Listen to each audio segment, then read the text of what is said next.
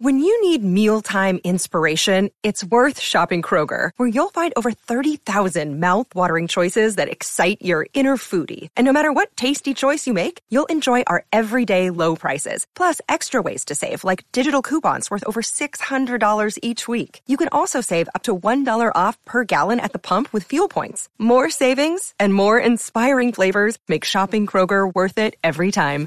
Kroger, fresh for everyone. Fuel restrictions apply.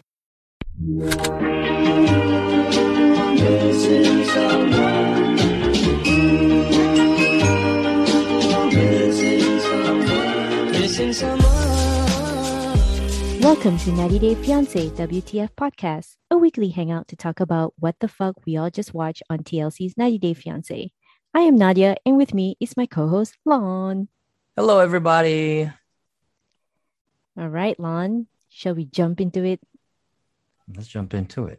All right. Do you want to start with Ellie and Victor?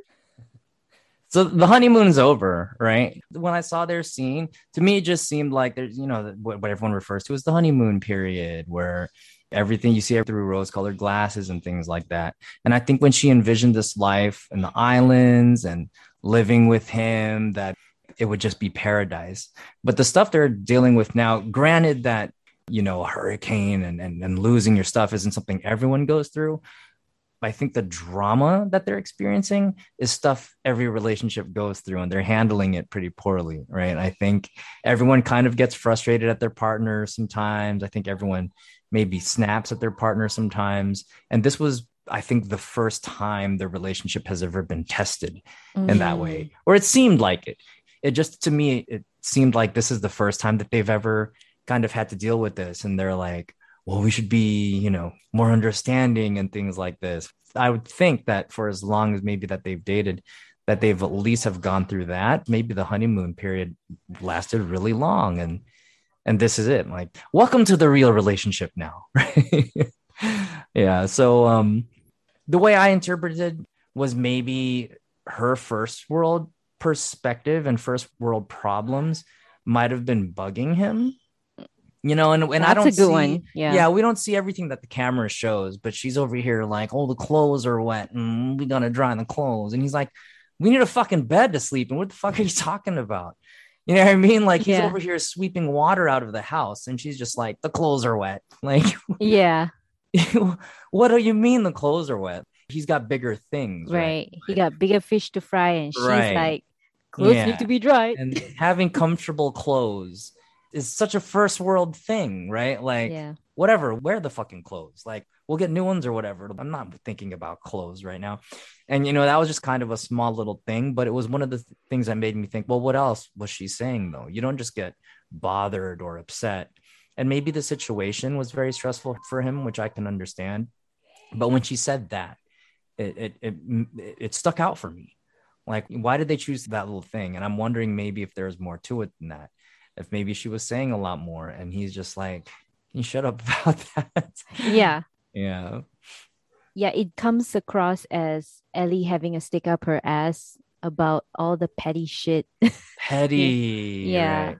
First And- world problems. yeah. Like I think we're starting to see how overwhelmed and stressed up she is because she's never been put in this situation. So I Mm. feel for her.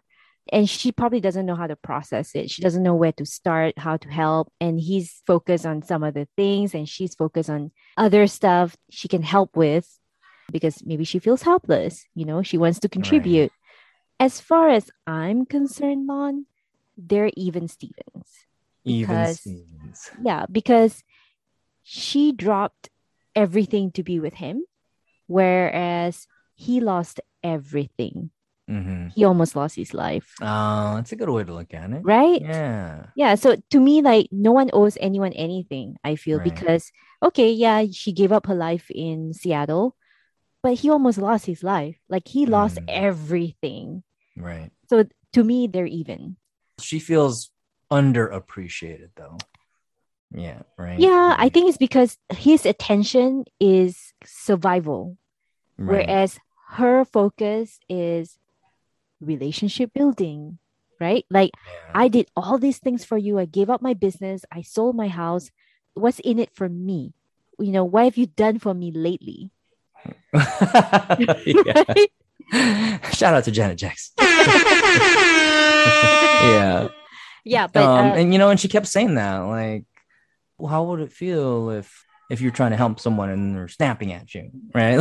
yeah, yeah. So I just think, you know, she might feel like she's doing so much or she's trying to do so much and she's trying to help and he's just at a short fuse and grum- grumbling. Blah, blah, blah, blah. I felt for her too with that. I get it. I have felt underappreciated before and it feels like shit. So I felt bad for her, but I mean, he's going through some traumatic shit right now. So yeah. Like, didn't he say his mom almost died too? yeah, I think so. Yeah. Yikes. Um, Just based on that scene alone, it felt like he was being instructional with her, but she took it another way. She felt like he was ordering her around, whereas he wanted her to chill. mhm. He wanted her to sit this one out, but she's like, no, no, no, gotta dry these clothes. You know, where do we want to put this? She's trying to help, but I think she's probably overwhelmed and stressed. Yeah. They were both short with each other, though. I can see both sides. They made a big deal about the water. And I don't think he had to snap about that, but I think he was at the end of his rope when she's like, yeah. We don't have water. And he's like, We have what the f- we have water. What do you mean we don't have water? You know what I mean? And it just seems such a trivial. We're surrounded thing. by water. yeah, but I get where that can be so annoying. Like, yeah. It's funny how like it's the small things that trigger people sometimes because they've already built up this pent up frustration inside Mhm. them and it just takes that one tone or like that one phrase and then boom triggered yeah. It's not really about the water. They made it about Yeah. the water. Well, how was I supposed to know we don't have any water? Step back, guys. This isn't about the water. yeah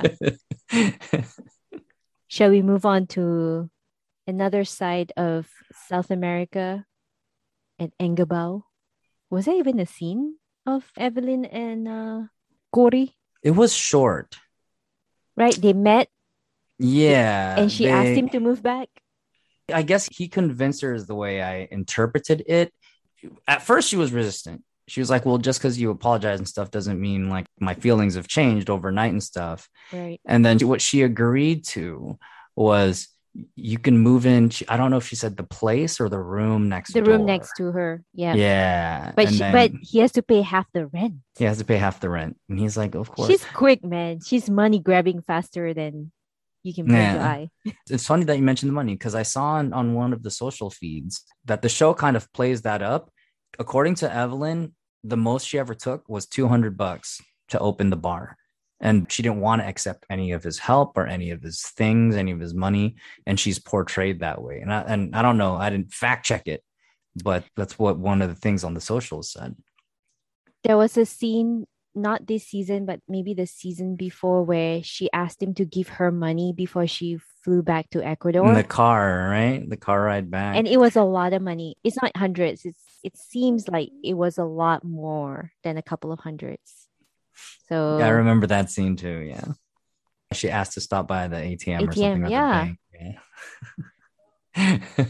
already fact checked yeah. but again that could be fake but i mean he did take out the money unless she slipped it back into his pocket before she flew off it just seems like there was a transaction being filmed so Yeah.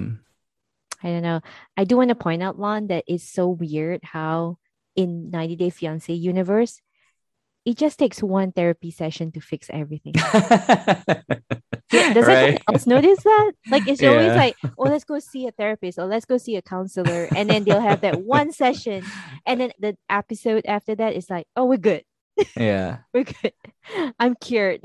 Yeah. All those layers of hurt have been peeled back and we're healed. yeah, they will automatically disappear. oh Uh, man. Funny how reality TV works. Anyway, shall we move on to Bini and Ari? Ugh. I don't know. Part of me wants to see it from her side, and my whole theory was blown up when she said, "Well, you know, let's go to Mombasa." I'm like, "Oh, okay. Well, maybe the bigger picture isn't to stay in America." But still, you promised that you wouldn't do this to him. You promised that you wouldn't take his kid away. So for her to finally in that one scene to say that and him just, what the fuck are you talking about? You told me you wouldn't do this.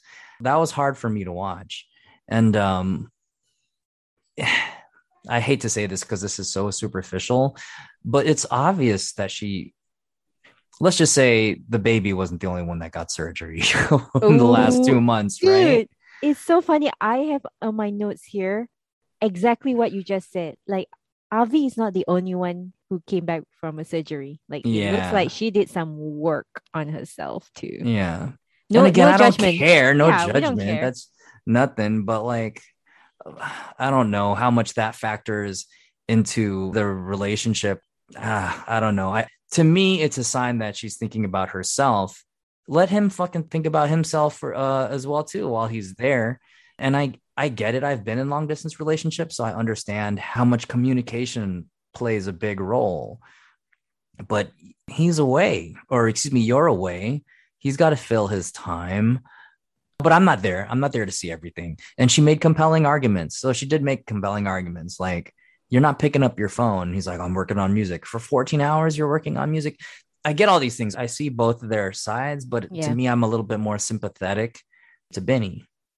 You know, she's with her family, she has the baby, she's getting cosmetic surgery and all this stuff. Like, you are thriving. Can you stop playing this victim card and saying, "Oh, our our relationships in in trouble because you're bringing women into the house and having them sleep in our bed"? Like she's making up shit at this point.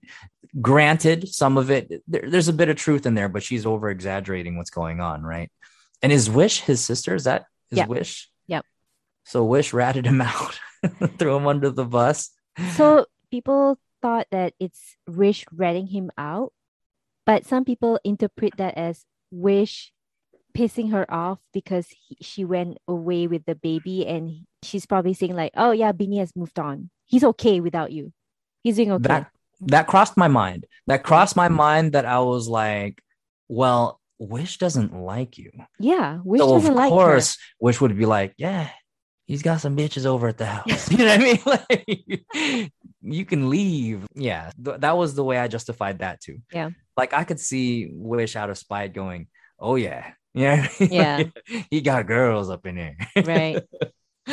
Yeah, and also just to you know rub salt to the wound, it's technically her house. As much as I hate to agree to that, but we found out that her parents were paying rent for the house, Mm. so it, technically it's her house, even though it's obviously their house. But I can see Wish rubbing it in her face, like, "Hey, my brother is uh, doing okay." while Right. you and your baby are in the US. So, do you think that it's really random she suggested living in Mombasa? Because that was that's out another country. left field. Yeah, dude. Like, why not Ethiopia? The entire time I thought the big picture was to stay in America. So Yeah. she blew my theory up. Like I was like, whoa, okay. so she does want to go back, just not to um, Ethiopia, right? But it's so random though. Why not London, UK? Or why not somewhere in the middle? Why not Turkey? Everyone's going there. She wants to travel. That's why she's probably been there already. Yeah. Just like I haven't been to Mombasa yet. yeah, I know. That's so true. Yeah, she probably has an agenda there. Yeah, but like if she's trying to differentiate herself from his ex-wife, Mhm. she's not doing a great job. You are exactly like his ex-wife, and everything that the sisters have said and everything he's been afraid of, you are proving to be true. And you said this entire time she's like, "It's unfair to compare me. I'm not her," and blah Yeah. blah blah. This is exactly. This You- is exactly. You're helping to going on here. realize the prophecy. Yeah, yeah, yeah. Oh, well. Do we want to talk about Armando and Kenny and their wedding planning? So for the wedding planning, I, I get Armando. I'm kind of that way, where if you can't do anything about it, you can't do anything about it. Mm, My take on that, though, so you Mhm. know, Armando obviously said, "Well, there's nothing we can do about that." So what are we think? My thing is, well, let's talk about what can be done about it. You're already saying you can't do anything about it. mhm. Well, if we can't, obviously, yeah, you can't move the sunset, but you can move certain events. You can move certain events around, right? if the sunset is that important, and right when Armando said, Well, all the stuff we want to do, I'd be like, Well, let's talk about all the stuff we want to do. What exactly is going to take? I obviously there's a six hour DJ set. I get it. There's going to be mariachis and dancers. Okay, well, what can we remove? And if we can't remove anything, what can be shortened? Yeah. You, you can make things happen. Right? Yeah. like I get it. You can't change the sunset. At that And- stage, though, now that you say it that way, I feel like, yeah, why can't they move stuff? He around? couldn't budge. Yeah. Yeah. And I would hate to think that Armando is that rigid about, inflexible about the schedule. Right. But Kenny looked genuinely hurt though. So I don't know how staged it was. Kenny, if you're a great actor, don't don't pull them fake tears on us, but he looked genuinely hurt. yeah. The thing about me, I'm big on compromise, right? I'm big on compromise. Sacrifices should be the very last. Sometimes they're needed, but they should be the very, very, very last straw. And I think if there's room for compromise, compromise. And yeah, you, you can't change the sunset, but I would think that there's things in the itinerary that can be moved around, shortened, or taken out, right? Anything I think with like kids. oh, I think it would be cute for the kids. Not take it out. Yeah. Or at least shorten the cocktail hour, you know? See, I like cocktails. That would be a big no for me. But if you really want the sunset, right? Yeah, if yeah, you really yeah. want a sunset, then shorten whatever is happening before the exchange of vows and everything. Six So hour DJ set. That's a bit much. That's after. I think. am partied out. Like if the DJ set is really that good, come on, six hours of it. I mean, you, you can cut down a little bit Yeah. to, to make way for the sunset, which is the one ask. Anyway, it's not my wedding, so Yeah. So I'm so over it- trying to make edits to it. But I might be getting it wrong, but are they starting later or are they starting earlier and then accommodating that six hour DJ set? What is the deal here? Like, why the- can't they do the sunset wedding? They can't do the sunset wedding because the sunset takes place at a specific time at night, which is like 5, 6 Of course. p.m. Yep. Right. Yeah. Things close at midnight. That's it. That's the cutoff, midnight. Okay. And you can't go. He was like, so we can't go until 3 a.m. No, because of COVID. So you have a six hour DJ set. There, I mean, things end at midnight. So you're already going over, right? Like it's going to be 11 p.m. when that's just the set. That's just the DJ set alone. Ah, so the excuse they used was that oh, the DJ set is six hours, so it's like from midnight you minus out six hours. Yeah, the DJ is going to be there for six hours, but I think what he said was a six-hour reception. Um, Ah. But the DJ needs to be there for six hours, but it's actually six-hour reception, and the DJ will be Playing music, doing doing his thing. right? And he said, "Well, you know everything we wanted to do, and that's the thing is it's going to take." I don't know, costume changes, which I get. My brother, during his wedding, her family is Chinese and Vietnamese, and they had two or three different costume changes. They had these cool dragons coming out. So, you know, in, in Mexico, I'm thinking there's there's going to be live music. There's Yeah, to be mariachis. mariachis Yep. and other things. I don't know, right? So I get that. I get that things like that happen. And if they want all of that, then it has to start at a certain time. So it can't start at five, which is when the sunset is. If it starts Mhm. at five, that means everything gets pushed up. And if that's the case, then all the stuff that they want to do, it's not going to end by midnight, but it has to. So it has to start earlier. For them to fit it in before midnight, then it has to start earlier. And if it starts earlier, the sun won't be setting.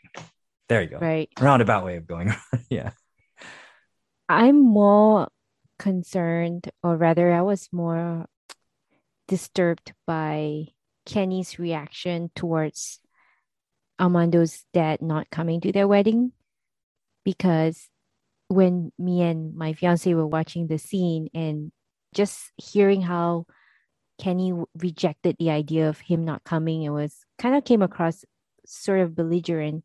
Again, we, remember, Lon, we talked about this, right? It's like people exerting their first world slash American values onto a very conservative, very religious family slash society. And I have to say, and also my fiance felt the same way too. We felt disappointed that Kenny, he's so stubborn that he couldn't see that the dad was feeling uncomfortable and they kept using this word further along. We all thought that he was further along. Mm. It may appear that way, but I think, again, going back to the theme of baby stepping, you know, it's your dad. And I think you should give him a pass. Give him a, I don't know what you would call that pass. I know we talked about cultural pass during our last recording, but I feel like with Armando Sr., you definitely have to generational pass or something. Right, generational pass. Exactly. Yeah. There we go. Lon here with coining all this. There's Really a gap cool there term. that can't be bridged quite yet. You know, I Yeah. mean? he's not ready to cross that bridge. yeah. I can see how frustrating it is for Kenny and Armando to go through this, right? Because they're like, well, everyone else accepts us. Why doesn't he? And to go a step further, Kenny, you know, given how old he is, he has gone through this stigma back in the US growing up and he probably struggled with people having to accept him for who he is. And then now, now that he's much older and he's now living in Mexico and he's reliving all this all over again, Mhm. I can definitely empathize. I can definitely see how this is like bullshit, right? Because he has to go through the same whole like, oh, please accept me for who I am, of please accept me and my partner for who we are. And it's exhausting. I get it. I get it. The LGBTQIA community is probably exhausted from having to convince people that they're just humans. you Mhm. know, love is love. But I really think with his dad, you know, and this is no stranger. This is you, you know Armando's dad. With his dad, you definitely have to give him that pass, that generational pass. So I, I wish he was less belligerent about it and maybe see it as a small win. I don't know. Mhm. So that was my big takeaway from their scene during the last episode. Not so much about the wedding planning because I thought that was really trivial and like you said, right? Things can be moved around or something can be shortened, but I was definitely more focused on that particular part where he was Mm. disappointed about his dad not wanting to come. But um, what did you think though about Armando wanting it? Because I think maybe Kenny's also having Armando's back. Right. Um, Armando really wants this. Yes, I believe Armando wants it too, but I think Kenny pushing it um, Mm. kind of influences Armando's reactions too. Because when Armando told him the news, he was like, What? I thought we were further along. Mm. And then it's like Armando is just parroting or maybe just being influenced by Kenny's reaction and how things should turn out. And I think I want to think that he's influenced, but I also think that he does want his dad to be there. So obviously he's probably even more disappointed. But I wouldn't think that he would force his dad. Right. That's my take on that whole scene right there. Yeah. For me, I could see Armando wanting to force it though, only because he was led to believe that the father was going to be supportive. And regardless of where Kenny stands on it, the father told him. So it's almost like you're giving me false hope. You're Mm. saying you're going to do this, and now at the last minute, you're going to, well, not the last minute, there's still, you know, what, 12 days or something? Yeah. I forget how far out it is. But now you're going to tell me this after all the emotions we shared and we cried about it, and you gave me a hug, and I'm your son. But then the wedding day, when he really drove the point home, where he said, This isn't going to happen again. You don't get And to redo said- this. I'll catch you another time. I'll, I'll catch you the next time. Or Yeah, I'll you attend your next wedding. You don't get to redo something like this. Yeah. So yeah, um, I really do hope that the father comes around.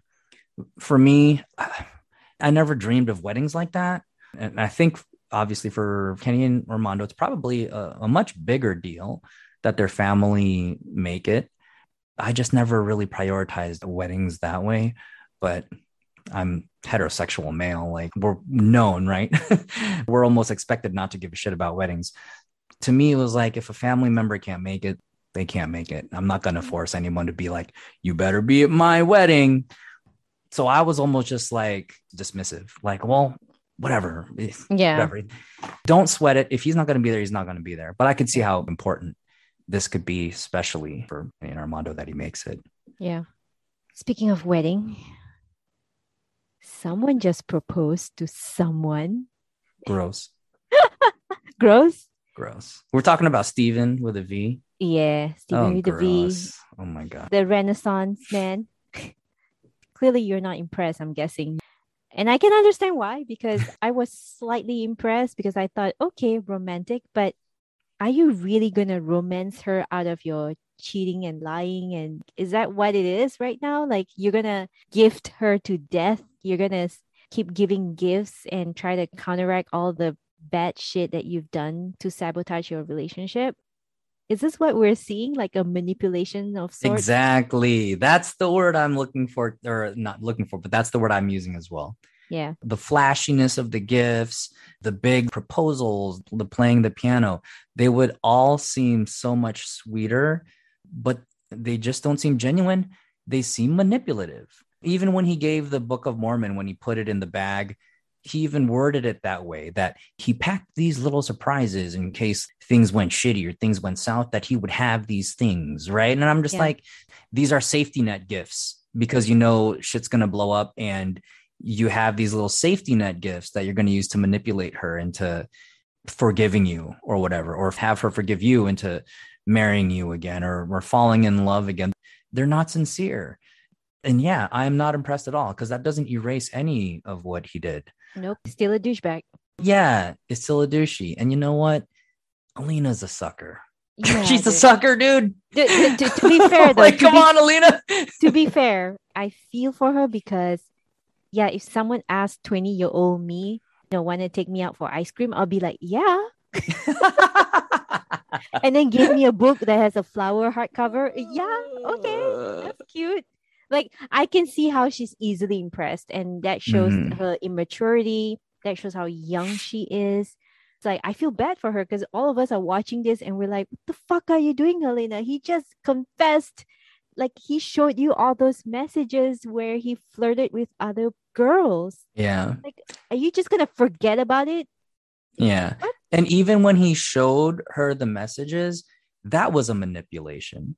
It backfired, but he thought that if he showed her the messages, that she would think it was innocent and she would go, Oh, is that all? You don't have to delete your social media. He was doing everything in his power Right. not to delete his social yeah, media. trying He to buy everything- time. Yeah. yeah, yeah. Even though he gave her his word that he would, which was a manipulation in itself. He was buying himself more time Yep. he didn't want to delete it. He said he would to buy himself time and manipulate her even more into into giving him another shot. But when it came down to it, he wasn't going to do it. Yeah. He wasn't going to do it. And then he showed her the messages, thinking that she would say, Oh, it's just innocent stuff. And you don't have to delete. And no, it backfired.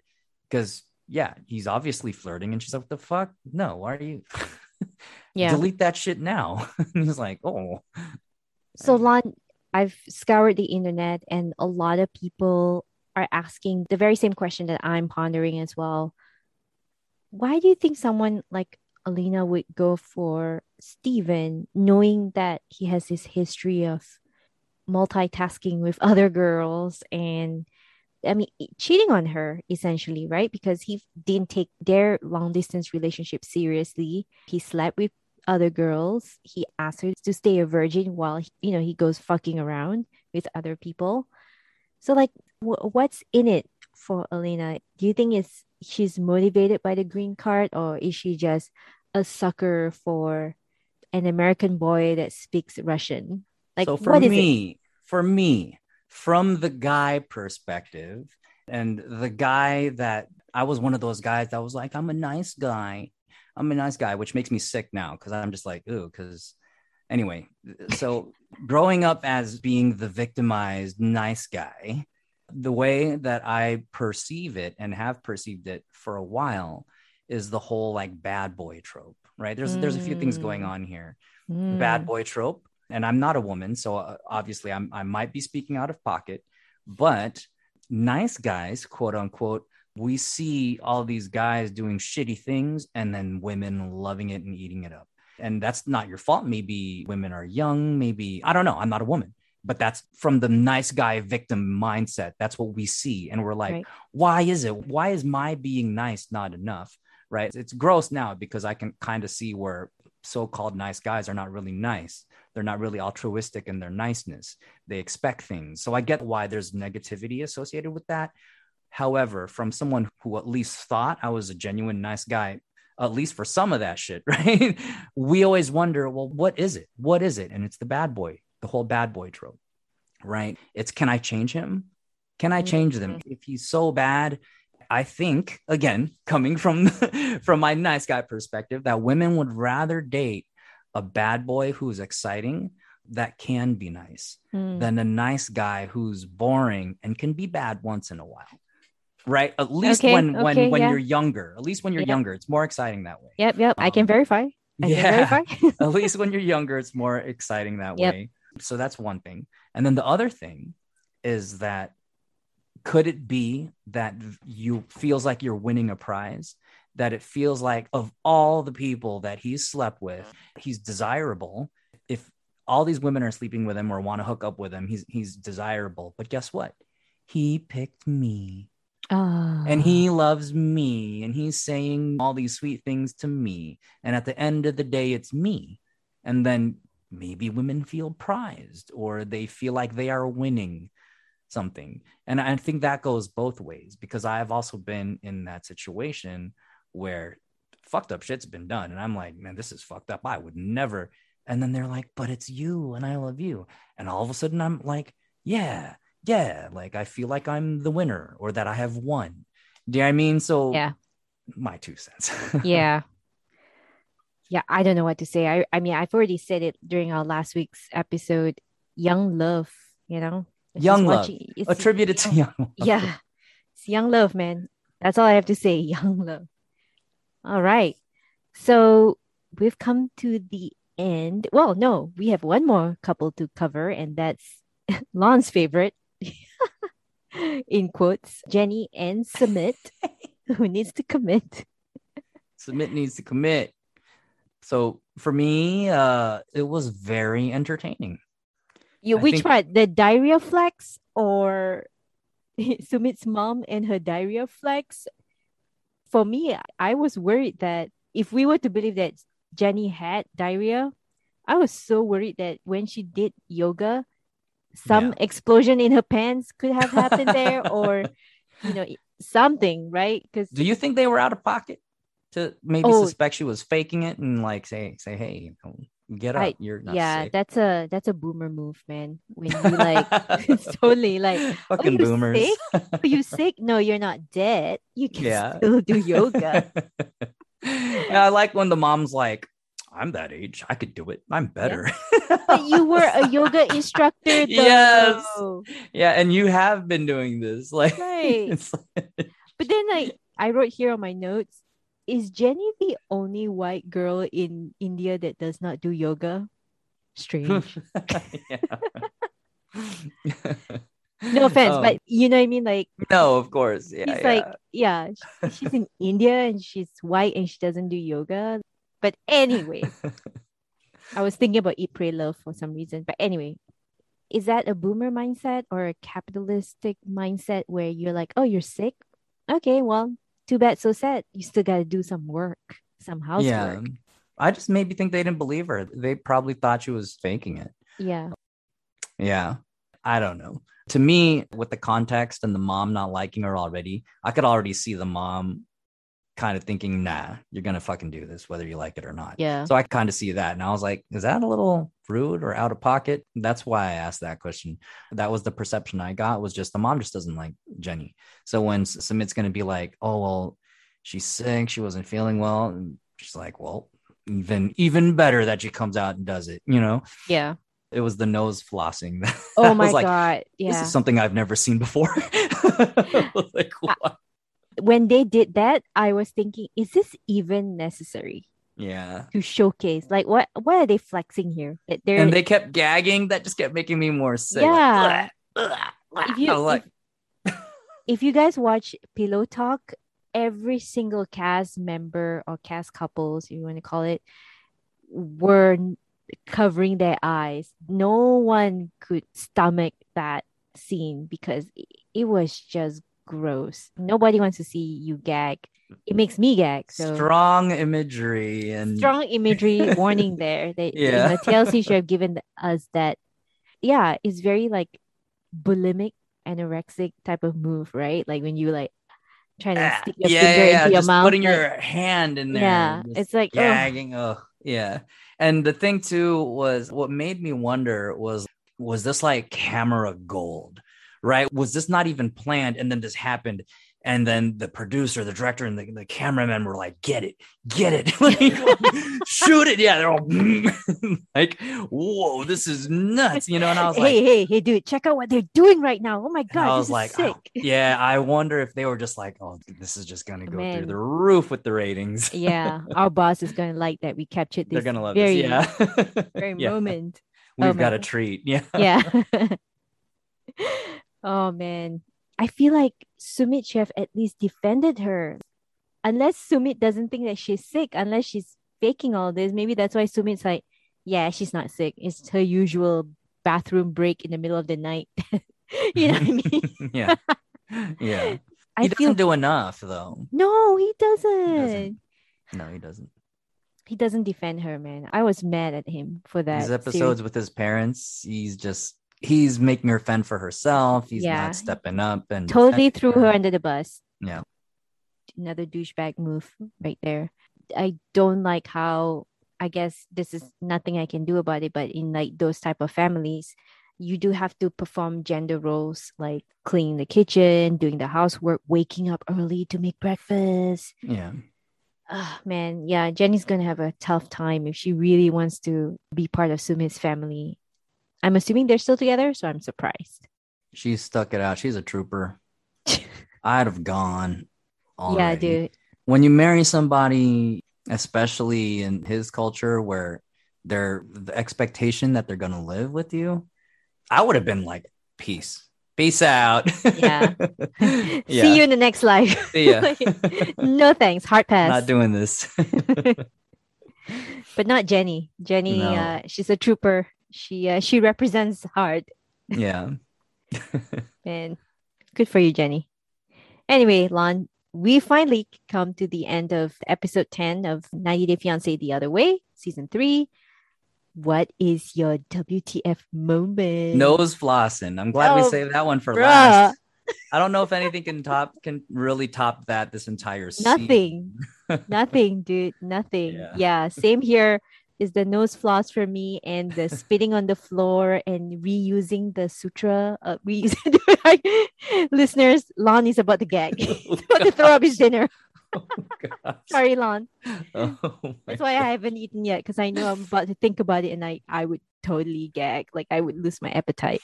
Man, they were struggling to even. I don't know how you do that. Oh.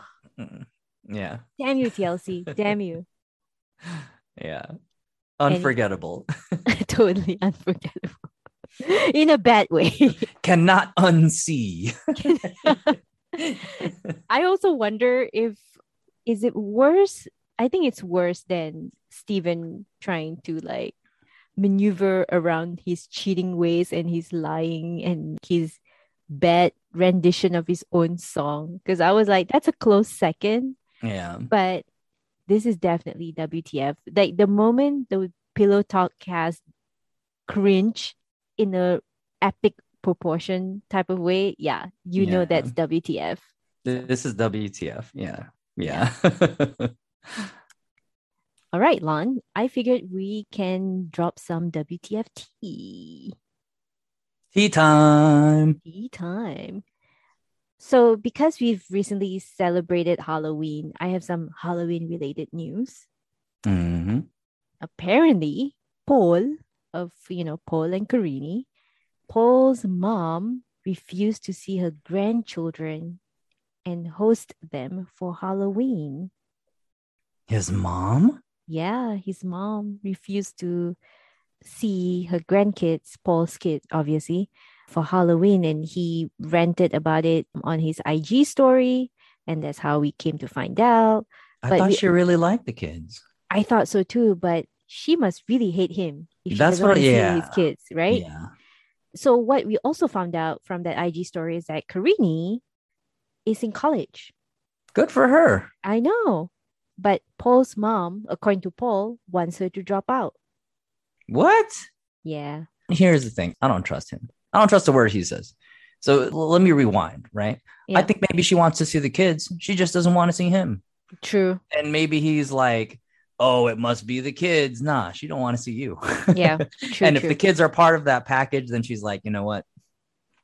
okay." Yeah. it's like this is a small sacrifice. yeah.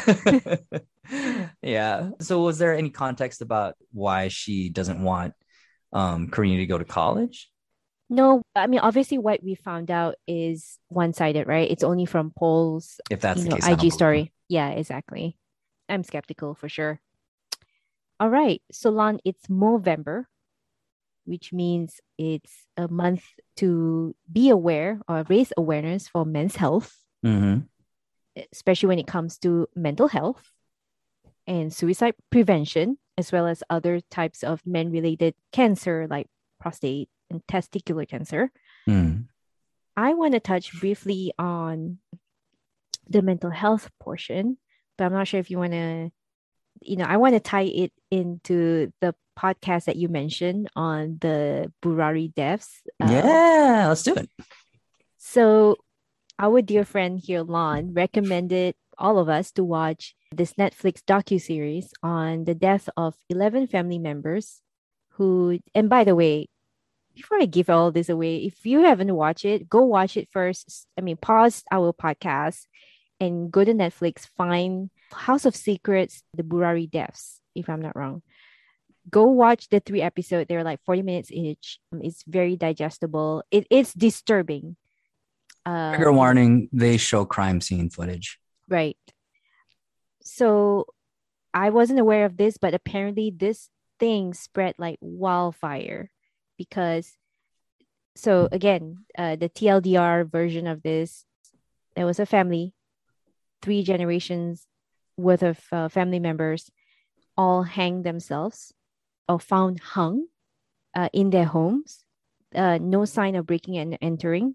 And when you watch the first two episodes of this docu-series, you thought, okay, there's definitely foul play. The entire family was being portrayed as happy. They're high functioning, they call it, right? High functioning members of society. They're sort of middle class. Just months ago, they were celebrating one of their nieces, the younger women in the family's uh, engagement. And everything seems to be all nice and everything's going well. They're prospering. And then, boom, a neighbor found them all dead, asphyxiated from hanging from the roof of their house in New Delhi. And again, just providing TLDR version of this because I encourage all of you to go watch the docu series. In the last episode, we found out that the mastermind behind all of this is Lon. Maybe I'm doing a bad job here, but it was one of the adults in the family that happens to be the youngest brother of patriarch family, I guess, who somehow convinced them to perform a ritual, and it's called the banyan tree ritual. They were encouraged to do that because he apparently was possessed by his dad who had passed away but had somehow possessed his body and the dad has been given the family instructions on how to live their life which is the reason why they think they're prosperous is because their grandfather the patriarch of the family was looking after them that way and for them to have him back they were instructed to perform this ritual which is to be hung like the roots of a banyan tree in a circle in order to see the dad or in order to have the grandfather come back and rescue them. But things went awry and Yeah. all of them were dead. And when we say ritual, it's a loose term. It's not Right. a ritual where this is something established and that other people have done this before and that it's been practiced as tradition. It's completely original, a ritual that was invented and made up by somebody in the family. Right. Right, and right. yeah, and if you are to believe how they believe that it, it was the dead grandfather speaking through the son. Yeah.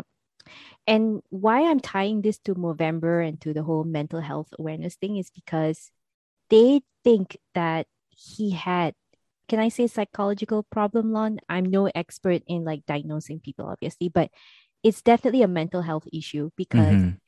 this person had a bike accident where he hit his head really hard. That could potentially be a concussion that was left untreated. And then there was an incident too where he was locked inside a warehouse, a plywood warehouse, and the employer burnt the warehouse. So he was on Mhm. the verge of death, and there were plywoods falling on him. And because of that traumatic incident, he lost his voice For a long time. for a long time. like three years he couldn't speak or something like that. Right. Some weird number like that. Yeah. Right. And it's not voice box related for some reason. The filmmaker did a good job at interviewing trauma doctors or something. And the filmmaker asked the doctor, could it be the larynx? Is that what you call it? The voice Mhm. box, right? And he said, no, not really. It's not that he totally lost his voice. It was probably like a trauma, traumatic for him to experience. And he probably lost his voice because of that. And then fast forward to I don't know how many years later, the father passed away, right? The patriarch of the family passed away. They were chanting some prayers. And when the family stopped chanting, this person continued and they were shocked because they're like, oh my God, his voice is back. Mhm. And they somehow tie it to like this mystical thing where the dad is probably like possessing him and he would talk in his dad's voice. He would call his own mom by her name because that's how the Yeah. dad would talk to the mom. So His again, mannerisms and movements would also Right. change and mimic his, his father's, right? right, right. And then from then on, he kept a journal where he wrote in a very instructional fashion on how the family should live under the same roof. And for 11 years, the family prosper because of how they abide by these rules by the patriarch, right? Then this happened. So I don't know, Lon, maybe you do a better job at explaining what the outcome is, what transpired to lead to this. Right. So the way the stage is set up is they walked or someone discovered them and they are they are all hung in a very particular fashion, uh, which is similar to what they call the banyan tree, where the the leaves and the branches hang down and they droop downward. And the family members were hanging from some kind of grill or some metal grate that's on the ceiling. Their hands were bound, and I think their mouths were also gagged. Yeah, Um, yeah, and there were cotton buds stuffed to their ears. very specific things Very yeah elaborate, um, yeah. very elaborate stuff. But there were some inconsistencies which you know which delves into the whole true crime aspect of it. Because when you come upon this at first it could be suicide. But then if there's inconsistencies that means maybe these people could have been murdered. It could have been staged uh, maybe one of the family members lied and manipulated them into doing so, which could Mhm. also rule out suicide because that's homicide if somebody tells you to do something and ends up killing you. So, very interesting stuff. A lot of questions come to surface. I think they come to a conclusion. I want to save that for y'all actually to watch it yourselves and make your own conclusions and ask your own questions. I think that's part of the I don't want to say fun. that's not right. That's not the right word to use. It's part of exploring that mystery and Yeah. part of maybe questioning if this was mystical, if this was mental health. Because some very well could argue, well, yeah, well, if the voice of the patriarch is speaking through the son, why wouldn't they listen? And it worked. They prospered, right? So who are we then to say it's bullshit? The guy was fucking crazy and he had a mental break and he said, you know what? I'm a control freak and I want you to do as I say. And in order for me to accomplish this, I'm going to tell you that it's my dad speaking through me because that's how cults work as well, right? Right. Yeah. They claim some higher power is speaking through them. So there's all kinds of shit you can really explore, right? And as you know, we we're already going down the rabbit hole just just by kind of summarizing Yeah. what this is about. But definitely recommend this film. And if, if you want more about it, uh, the, the podcast I actually listened to, shout out to Rotten Mango. Yep. Um, Rotten Mango, I think it's episode 104. Somebody had written us and asked about it. It's one of my favorite true crime podcasts, and they do a pretty good dive. I wouldn't call it deep because I think the host of that podcast also goes into deep dives, but it's very interesting and she has a lot of information on it. Yeah. I want to give a quick plug to is I think it's called Our Stupid Reaction YouTube channel. They did a review of this docu series from a technical perspective, how the story is being told, and they did a reactionary video to, uh, or they covered their reaction while they watched every episode, and I thought that was very fascinating. I encourage people to watch it on their own because I don't think I did a good job of retelling everything that I've watched. I might have missed certain things but That's I also don't want to spoil it. I don't yeah. spoil the. the we got to save some of it for right. yeah, yeah, yeah, yeah, yeah.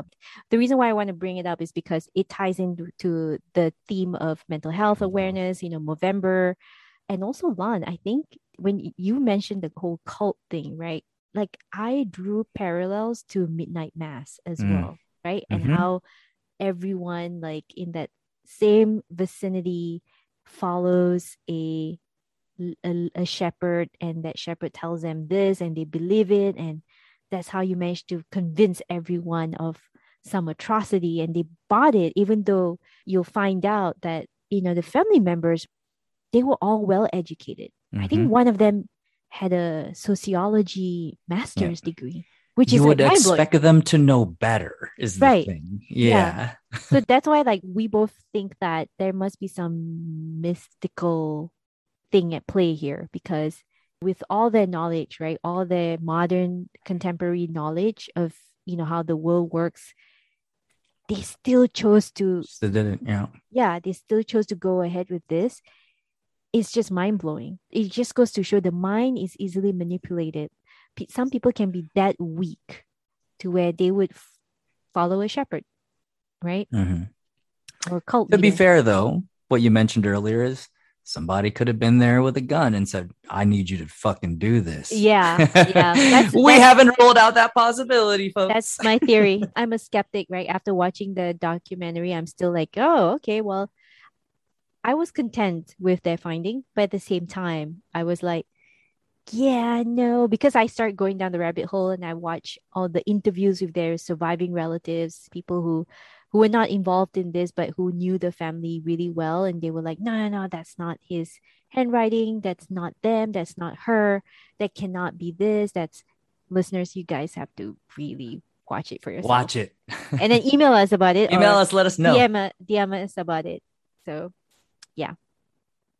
Thanks for listening, WTFers. If you love the podcast, you can show your support by giving us a five star review on Apple or wherever you get your podcasts. You can also find us under listener support on anchor.fm and donate for as low as 99 cents or on Patreon at WTF Extra. It is appreciated and really helps us out.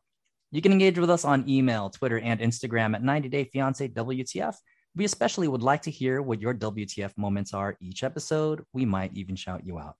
You can find me on Instagram at lon underscore like underscore lon. That's L A N underscore like underscore L A W N. Um, and I'll have um, a link tree to uh, all our links there. If it's not too much to ask, listeners, like, subscribe, follow, and most importantly, share and spread the word on this podcast so we can grow our community. And happy- yay! and happy Native American Heritage Month, y'all. Like, share, follow, subscribe.